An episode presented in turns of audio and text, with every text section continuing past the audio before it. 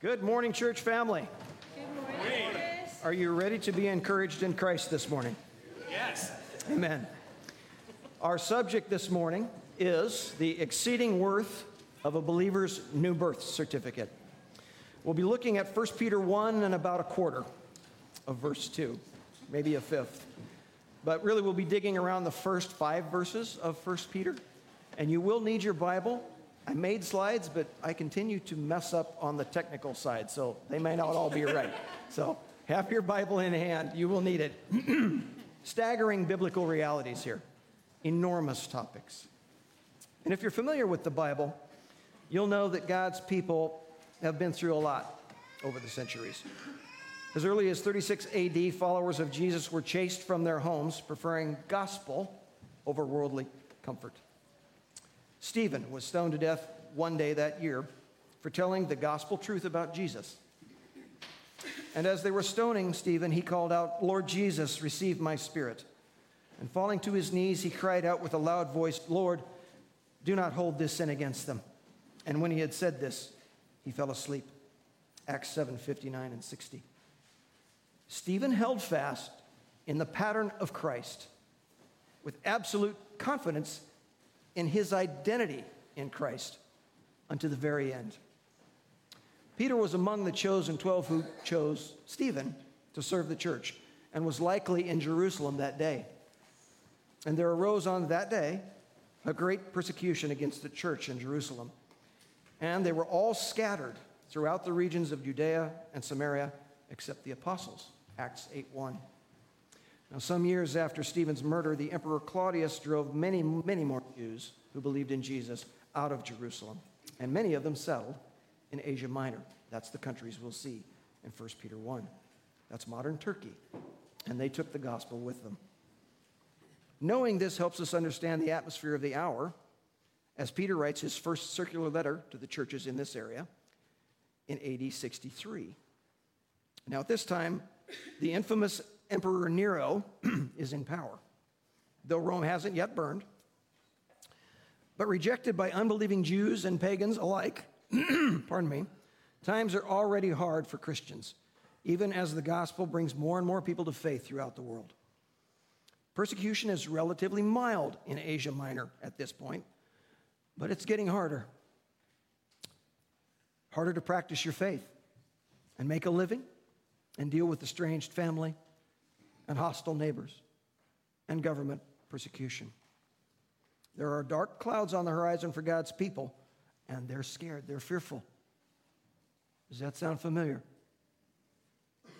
The guns of the wider culture are aimed upon our practice of faith in Jesus right now, right here, and more so across the world.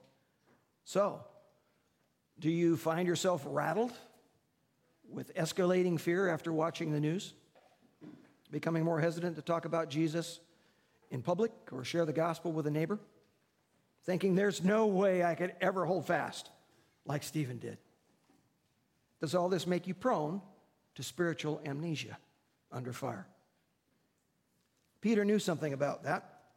You may remember from Luke 22, picking up about verse 54. Peter was sitting outside near a bonfire in the courtyard of the high priest when Jesus was being questioned. When a servant girl, seeing Peter as he sat in the light, looking closely at him, said, This man was also with him. But he denied it, saying, Woman, I do not know him. And a little later, someone else saw him and said, You are also one of them. But Peter said, Man, I am not. After an interval of about an hour, still another insisted, saying, Certainly this man was also with him, for he too is a Galilean. But Peter said, Man, I do not know what you're talking about. And immediately, while he was still speaking, the rooster crowed. And the Lord turned and looked to Peter. And Peter remembered the saying of the Lord, how he had said to him, Before the rooster crows today, you will deny me three times. And he went out and wept bitterly. I don't know him. I'm not one of them. And I don't know what you're talking about.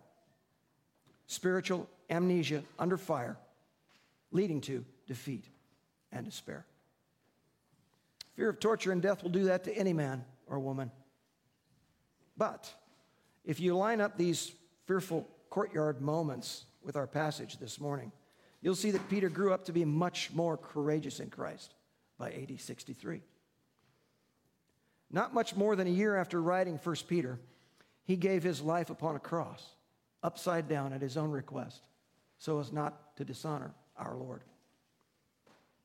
Only a man who knows exactly who he is in Christ holds fast under fire like Peter did. Which brings us to the aim of our talk this morning to grow up into our own unwavering identity in Christ, purpose built to hold fast through persecution and death and far beyond. Because without a consistent self image that isn't about self at all, but instead drawn along the plumb line of the gospel of Jesus Christ, will crumble under very little pressure. To overcome spiritual amnesia under fire, you must know who you are in Christ in glorious gospel detail. Pastor Peter knew a lot about that too. Please turn to 1 Peter chapter 1. You'll find it on page 1014 of your Pew Bible and I always pick them where there's no page number. So look at 1015 and it's the page facing it. Peter shows us here the exceeding worth of a believer's new birth certificate. And before we push off into these great truths about Christ in us, let's pray.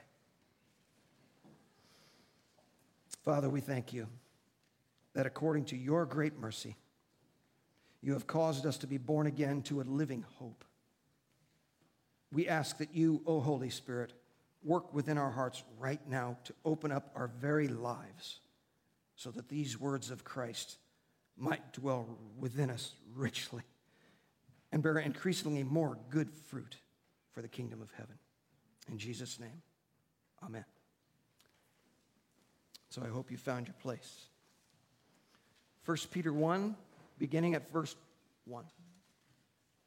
Peter, an apostle of Jesus Christ, to those who are elect exiles of the dispersion in Pontus, Galatia, Cappadocia, Asia, and Bithynia, according to the foreknowledge of God the Father. Now, this is more than a simple greeting. And a believer's new birth certificate covers a lot more than the one they keep down at the courthouse. It tells us who we are, where we are and why, where and with whom we truly belong. Supernatural rebirth in Christ for every believer means at least three things we are elect, we are exiles of the dispersion, and all this is true of us according to the foreknowledge of God the Father.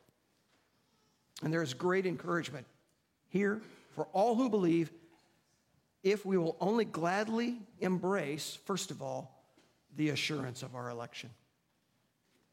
The Greek word here is eklektos, and it's the same word Jesus uses in Matthew 24 when he promises us that the Son of Man will send out his angels with a loud trumpet call, and they will gather his elect from the four winds, from one end of heaven to the other. Eklektos means chosen out selected or chosen out by God for the rendering of a special service to Him. And it's helpful here to note that the same root is used in Acts 9, 15, and 16, Luke's account of Paul's conversion, when he writes, The Lord said to Ananias, Go, for Paul is a chosen instrument of mine, eklogis skeuos, to carry my name before the Gentiles and kings and the children of Israel for I will show him how much he must suffer for the sake of my name. Make no mistake. Eklektos and eklogis refer to divine selection. Now, early in my walk with Jesus, I really struggled with that idea. And I found that our struggles to reconcile the plain meaning of Scripture regarding the precious doctrine of election evaporate if we understand that we are eklektos elect for salvation, and that we are eklogis, elect for service for salvation by God, for service to God. We are God's chosen people, saved by His grace alone to walk and work by faith in Christ as God's chosen instruments. For we are His workmanship, created in Christ Jesus for good works, which God prepared beforehand that we should walk in them. Chosen instruments are made for holy lives of selfless service, proclaiming the gospel, as Josh prayed, and for suffering in the likeness of Jesus for the sake of Jesus' name. And if we neglect the truth, next slide, that God chooses out or selects his people unto salvation, we miss the powerful encouragement Peter extends to the chosen members of God's family in the churches of Asia Minor. And we reject the sweet assurance of election that God means for us to enjoy as his reborn children. Blessed be the God and Father of our Lord Jesus Christ, who has blessed us in Christ with every spiritual blessing in the heavenly places, even as he chose us in him before the foundation of the world, that we should be holy and blameless before him. In love, he predestined us for adoption to himself as sons and daughters through Jesus Christ, according to the purpose of his will, to the praise of his glorious grace with which he has blessed us in the beloved. Ephesians 1 3 through 6.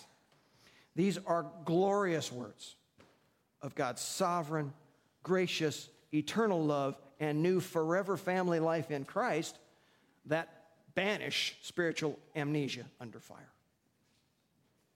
So, when anxiety strikes, and it does, and I begin to forget who I am in Christ, I check my new birth certificate here in 1 Peter.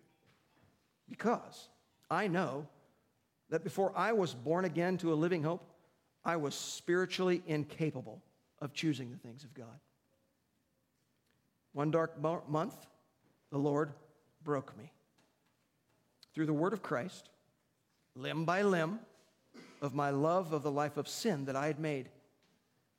And the Spirit simply invaded.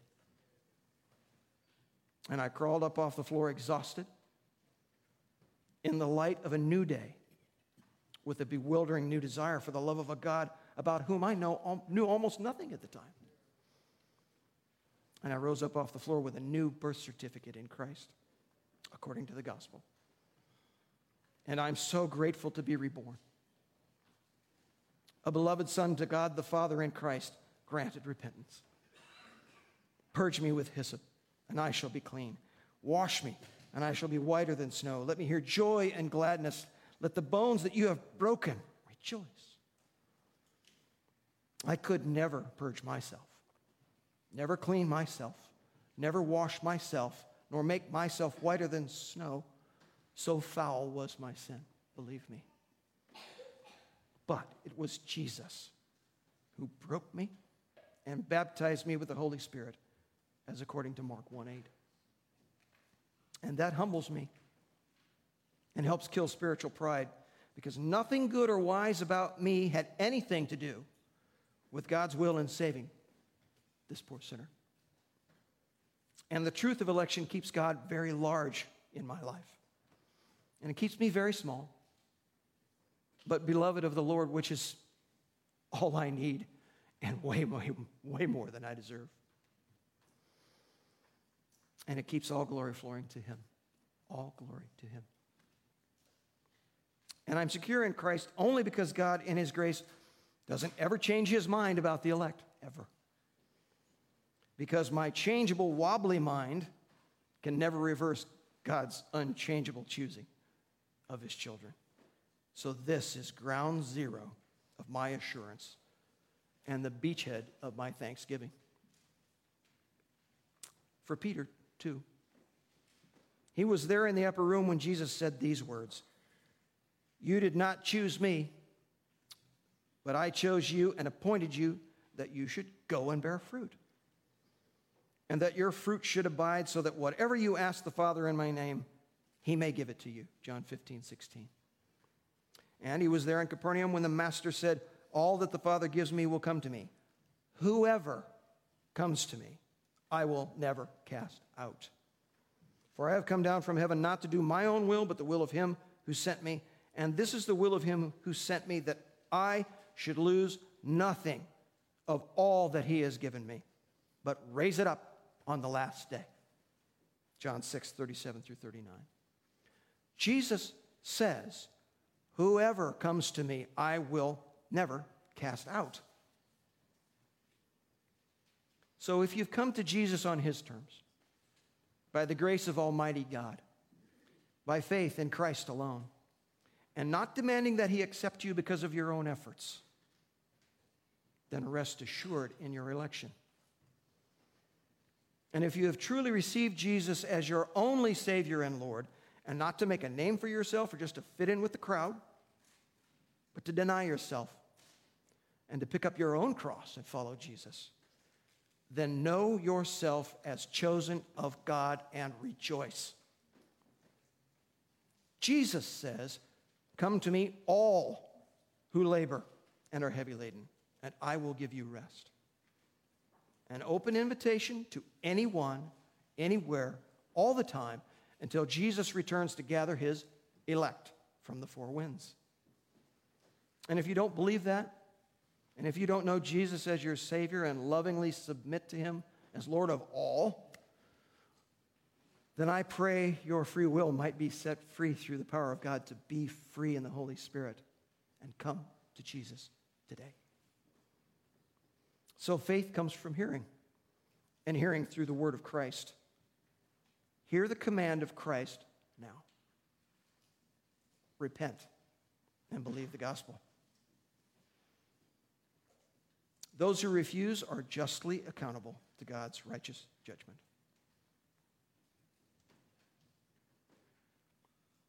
Did you hear me? And we're confident in our witness to Christ not despite the doctrine of election, but because of the doctrine of election. It's jet fuel for evangelism because Jesus assures us many will come if only we call out with the truth of Jesus. My sheep hear my voice, and I know them, and they follow me. And I give them eternal life, and they will never perish, and no one will snatch them out of my hand. John 10, 27, 28. Memorize that one. And so we keep calling out with passion, with patience, persistence, and every wise form of persuasion and warning. Sheep are stubborn, you know. Hear Jesus. Freely come to Jesus and follow Jesus and you'll have a new birth certificate. Come with a broken spirit and a contrite heart, and he'll never cast you out, whoever you are. And once you've come, remind yourself daily that you are chosen by God, and he will never let you perish forever. You must hold fast to the concrete biblical reality of your irreversible election if you are to carry with you a durable identity in Christ, purpose built for the rendering of special gospel service to God. Which brings us to the second encouragement Peter wants us to find within our new birth certificate the anchor of our exile in the dispersion. Remember that Peter was standing there when Jesus said, Do not think that I have come to bring peace to the earth. I have not come to bring peace, but a sword. I have come to set a man against his father, and a daughter against her mother, and a daughter in law against her mother in law, and a person's enemies will be those of his own household. That's what's happening in Asia Minor around 63 AD as pagan peoples are coming to know Jesus, whether it's through the hearing of the gospel from Christian Jews expelled out of Jerusalem who settled there, or through the Apostle Paul's ministry. And that's what happens wherever people come to Jesus. A person's enemies will be those of his own household. I experienced that. Many of you have. So the five nations listed in verse 1 of 1 Peter 1 1 and 2 are really fill in the blank wherever you live for every Christian. So when you come to Jesus, don't be surprised at your instant exile from family or friends and the culture around you when you come.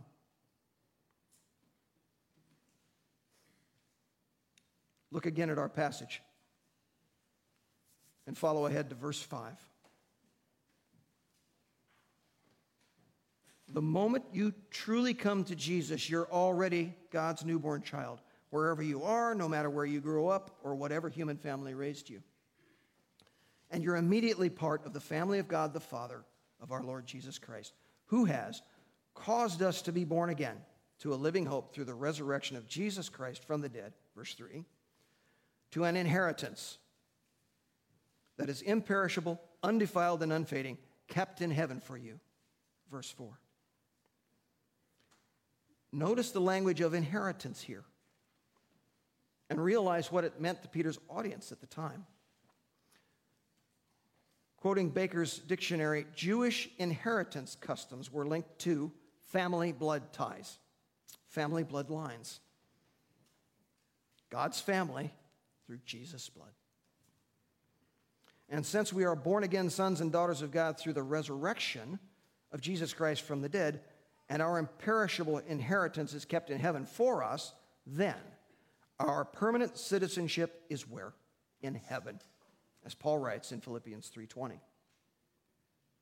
So we, the born again children of God in the family bloodline of Jesus Christ, are, for now, exiles of the blessed dispersion until Christ returns or takes us home.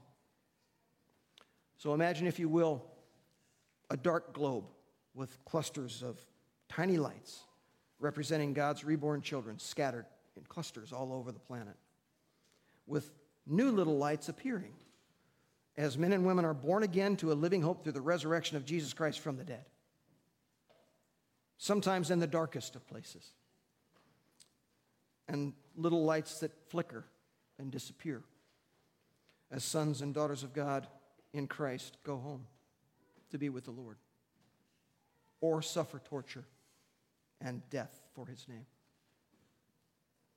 All this is happening right now all over the world. Jesus says, you will be hated for my, you will be hated by all for my name's sake. But the one who endures to the end will be saved. Mark 13, 13. Resident aliens unwelcome in many places here on earth even here, because our permanent home is with Jesus. And we grow in gospel integrity as we acknowledge that we are strangers and exiles on the earth. For people who speak thus make it clear that they are seeking a homeland, but as it is, they desire a better country, that is, a heavenly one. Therefore, God is not ashamed to be called their God, for he has prepared for them, for us, a city. Hebrews 11, 14, and 16. So we need never, never ever despair because we are born again to a living hope through the resurrection of Jesus Christ from the dead, to inheritance that is imperishable, undefiled, and unfading, kept in heaven for you all who by God's power are being guarded through faith for a salvation ready to be revealed in the last time. Verse 5. Friends, that's a God guaranteed inheritance worth way more than any combination of ephemeral anythings the world can offer. So, young people leaving for college or for work, learn quickly to travel light in this world, laying aside every weight and sin which clings so closely running with endurance the race that is set before us, looking to Jesus. Because our life in Christ is not a quest for stuff accumulation. There's no lasting joy there. And Jesus is so much better. Realize right now that our exile is a gift from God so we don't get too comfortable here and now. And if you struggle with nostalgia for times now past or passing,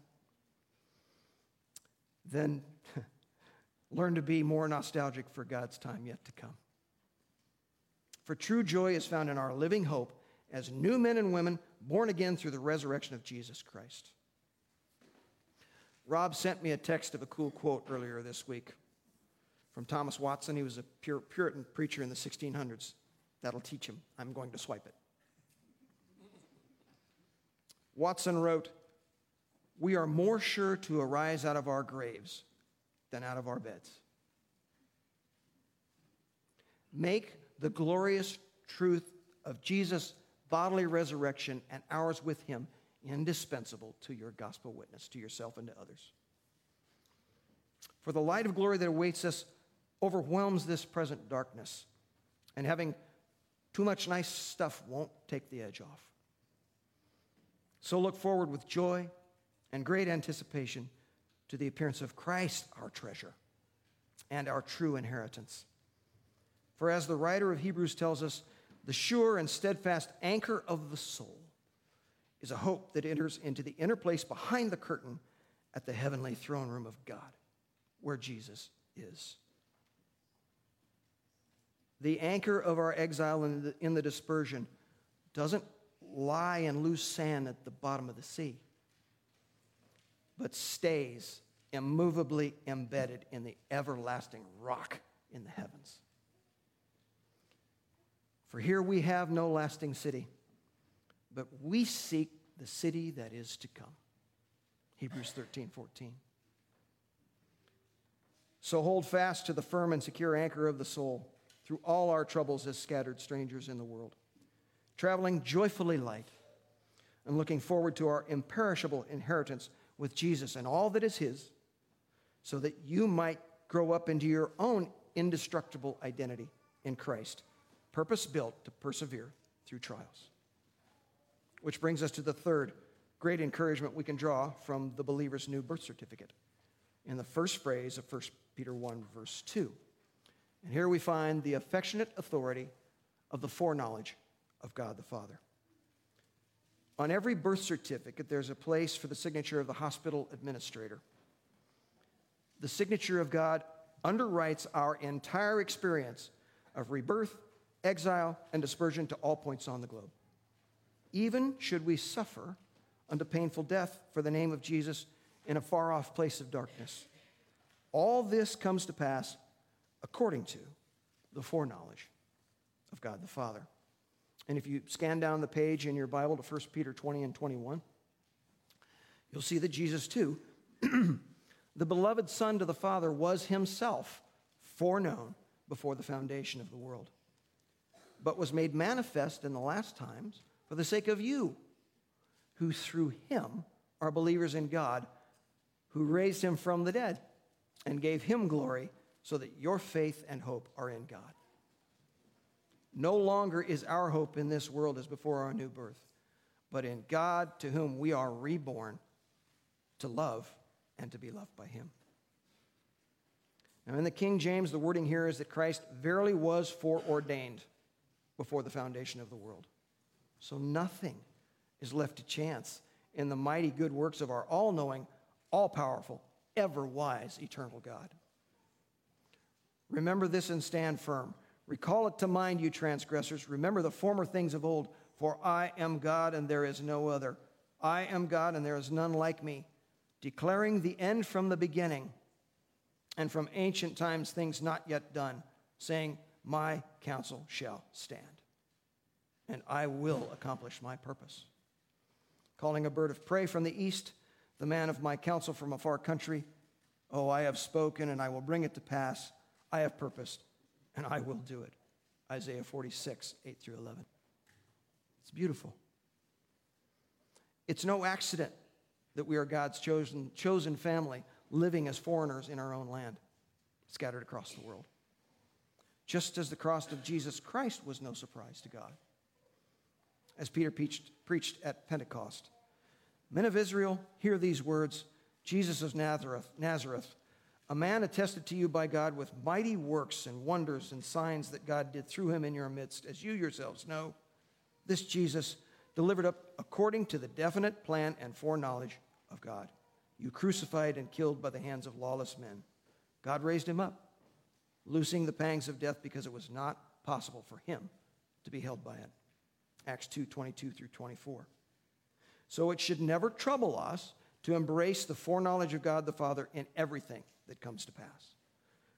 This great truth is always meant to encourage us in Scripture for Peter and for Paul. And we know that for those who love God, all things work together for good. For those who are called according to his purpose. For those whom he foreknew, he also predestined to be conformed to the image of his Son, in order that he might be the firstborn among many brothers and sisters. And those whom he predestined, he also called. And those whom he called, he also justified. And those whom he justified, he also glorified. In the mighty hands of God, all this is as good as done for all who respond to the call of Jesus for the glory of his name. Fred Zaspel is a frequent writer to Gospel Coalition, and he writes The assurance Paul offers in, 8, in Romans 8 28 through 30 stems from nothing about us, but from God's side entirely, his own choice and purpose. From eternity past, God has initiated a saving work for us that he will infallibly carry out to our final glorification. Here, Paul says, is solid ground for assurance.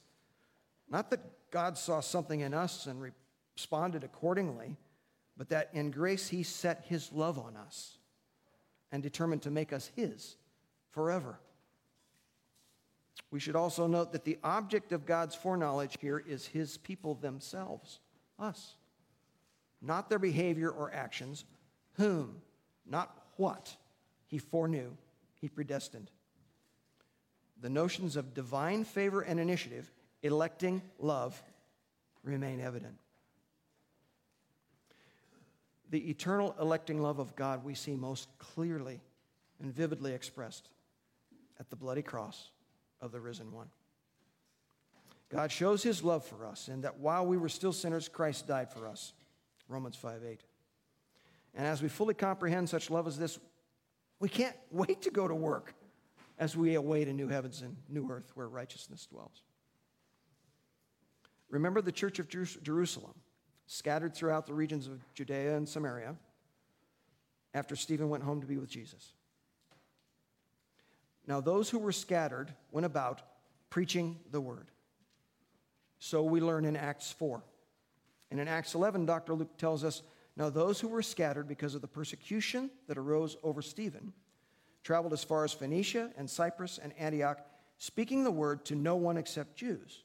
But there were some of them, men of Cyprus and Cyrene, who on coming to Antioch spoke to the Hellenists also, preaching the Lord Jesus.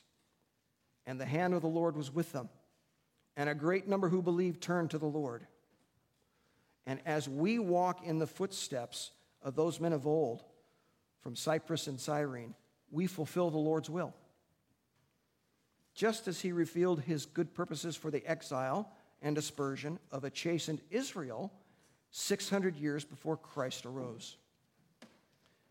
Jeremiah 29 7. But seek the welfare of the city where I have sent you into exile, and pray to the Lord on its behalf, for in its welfare you will find your welfare. The Lord of hosts scatters his people, his elect exiles, to the four winds for the gospel welfare of the city wherever we're sent. That's here for Lincolnites. Think of it as God's great war map.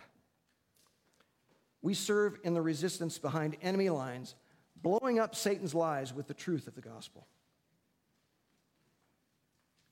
to set God's children free. C.S. Lewis wrote in Mere Christianity enemy occupied territory. That's what this world is. Christianity is a story of how the rightful king has landed, you might say, landed in disguise, and is calling us to take part in a great campaign of sabotage. And as we seek the gospel welfare of the lost, who may well hate us and may hurt us, for Jesus' name's sake, we find our own welfare. Rejoice and be glad, says Jesus, for your reward is great in heaven, for so they persecuted the prophets who were before you. Matthew 5 12. You see, everyone born of God is foreknown by him, which is to say that everyone who hears his call of grace, grace and responds in faith to the preaching of the gospel has been foreloved from the foundation of the world, more earnestly, more deeply, more sweetly than we can imagine before all time. Which makes it our joy and gladness to preach the Lord Jesus, just as the persecuted prophets who await us in glory. Just look to the cross, and you'll see the abiding, all sacrificing, eternal love of Jesus. For the love of Christ controls us, having concluded this that one died on that cross for all, and that he died for all, so that they who live might no longer live for themselves, but for him who died for us and rose again on our behalf. If the love of Christ really controls you, go, therefore, and make disciples of all nations wherever you find yourself in the grand dispersion plan of God, according to his foreknowledge and forelove. And hold fast to the reality that no matter your whereabouts or circumstances or wherever you ch- choose to carry the fight, you are lovingly stationed in a place of strategic value to the Lord. As you serve in exile according to the great eternal foreknowledge and forelove of God the Father, so that you might carry with you an unwaveringly loving identity in Christ, purpose built to evangelize the world around you. Moving quickly now, we're through. The next three phrases of verse 2 comprise at least another sermon unto themselves. So we're not doing that today. Because Peter shows us who brought us and who bought us our new birth certificates. Each person of the triune Godhead plays an intimate role in the delivery of every reborn child of God. We are elect exiles of the dispersion according to the foreknowledge of God the Father in the sanctification of the Spirit for obedience to Jesus Christ and for sprinkling with his blood. Here we see, where we get to the slides are messed up, activity, the activity in the sanctification of the Spirit as the agent of the deep heart work of our supernatural rebirth birth, as children in Christ, learning to love. When the goodness and loving kindness of God our Savior appeared, He saved us, not because of works done by us in righteousness, but according to His own mercy, by the washing of regeneration and renewal of the Holy Spirit, whom He poured out on us richly through Jesus Christ our Savior, so that being justified by His grace, we might become heirs according to the hope of eternal life. Titus 3 4, 4 through 7. So every new believer's new birth certificate carries the eternal seal of God the Holy Spirit. And we also see our assignment for obedience to Christ. And when we understand our spirit fueled responses of repentance and faith as obedience to Christ's command to repent and believe the gospel, we see more clearly the great grace and power and love of God at work within every act we freely undertake as His eternally beloved, obedient children. If you're in your Bible, scan down the page to 1 Peter 1 22 and 23. Having purified your souls by your obedience to the truth, for a sincere brotherly love, love one another earnestly from a pure heart, since you have been born again not of perishable seed, but of imperishable, through the living and abiding Word of God. Friends, you must sign over all trust to Jesus to save you and rule over you and respond with love and kind. Every believer's new birth certificate requires our initials for obedience of faith. And lastly, we see the atonement, or better, better said, the at one ment of sprinkling with his blood. 1 Peter 1 17 and 19, if you go up the page just a second from where you just were. And if you call on him as Father who judges impartially according to each one's deeds, conduct yourselves with fear throughout the time of your exile, knowing that you were ransomed from the futile ways inherited from your forefathers, not with perishable things such as silver or gold, but with the precious blood of Christ, like that of a lamb without blemish or spot. We need that blood. Written in his own blood on every believer's new birth certificate, we find the priceless name of Jesus Christ. The chosen one of God, foreknown by God the Father before the foundation of the world, conceived by the Holy Spirit, born to Mary. The Son of Man had nowhere to lay his head. And he went throughout all Galilee, teaching in their synagogues and proclaiming the gospel of the kingdom and healing every disease and every affliction among the people. Matthew 4:23.